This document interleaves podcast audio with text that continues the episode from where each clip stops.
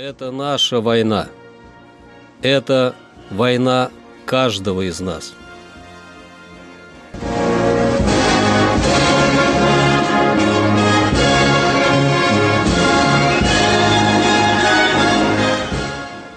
Проект информационного агентства «Регнум.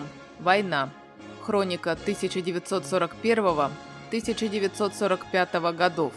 25 октября.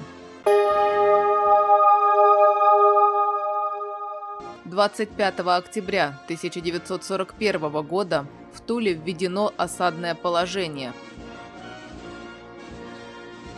25 октября 1942 года началась Нальчикско-Орджоникидзевская оборонительная операция Северной группы войск Закавказского фронта по защите нефтеносных районов у Грозного и Баку а также военно-грузинской дороги на Тбилиси от немецких и румынских войск.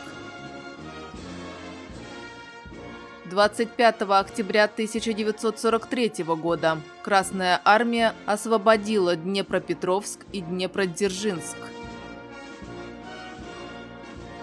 25 октября 1944 года были установлены полные дипломатические отношения между СССР и Италией. Войска Карельского фронта при поддержке десанта Северного флота освободили город и порт Киркинес, а также 11 норвежских населенных пунктов. Второй Украинский фронт полностью уничтожил немецкие войска в Северной Трансильвании.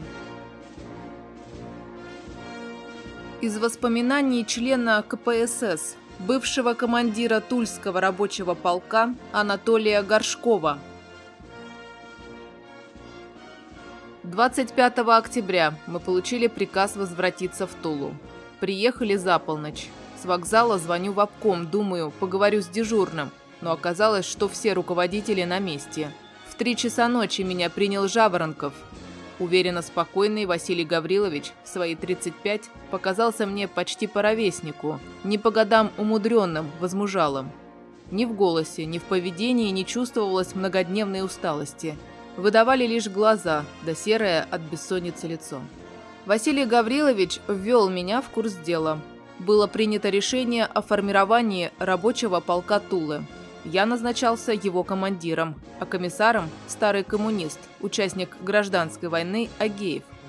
В характере Григория Антоновича были подкупающие простота, уверенность. В нем чувствовался человек большой силы воли, житейского и боевого опыта. К моей молодости прибавились его зрелость и жизненная мудрость. Я был благодарен судьбе, что оказался рядом с таким человеком. Опираясь на уже проверенные кадры бойцов и командиров истребительных батальонов, мы приступили к формированию Тульского рабочего полка. Предстояла огромная организаторская работа, а на все давалось только три дня и три ночи. В формировании и организации боевой службы полка неоценимую помощь нам оказал бывший заместитель управляющего стройтрестом Иван Павлович Исаев, назначенный моим помощником – этот немолодой уже человек обладал редким спокойствием, неиссякаемой энергией и чрезвычайно высокой дисциплинированностью. Вместе со своими подчиненными он проделал огромную работу, отважно добиваясь в боевой обстановке того, чтобы полк не ощущал никаких перебоев в снабжении. К ночи 26 октября закончили разбивку на подразделения и подбор командного состава. А к середине следующего дня полк и его службы в основном были сформированы. Полк имел полторы тысячи человек. Он состоял из трех батальонов по три роты в каждом. В батальоне выделили по 2-3 станковых и по 8-10 ручных пулеметов, до десятка противотанковых ружей, большое количество патронов, гранат и бутылок с горючей смесью. Запасами оружия город не располагал, и для полка во всех организациях ОСА «Авиахима» были собраны учебные пулеметы, разрезанные части которых наши полковые рабочие оружейники либо заменили, либо отремонтировали.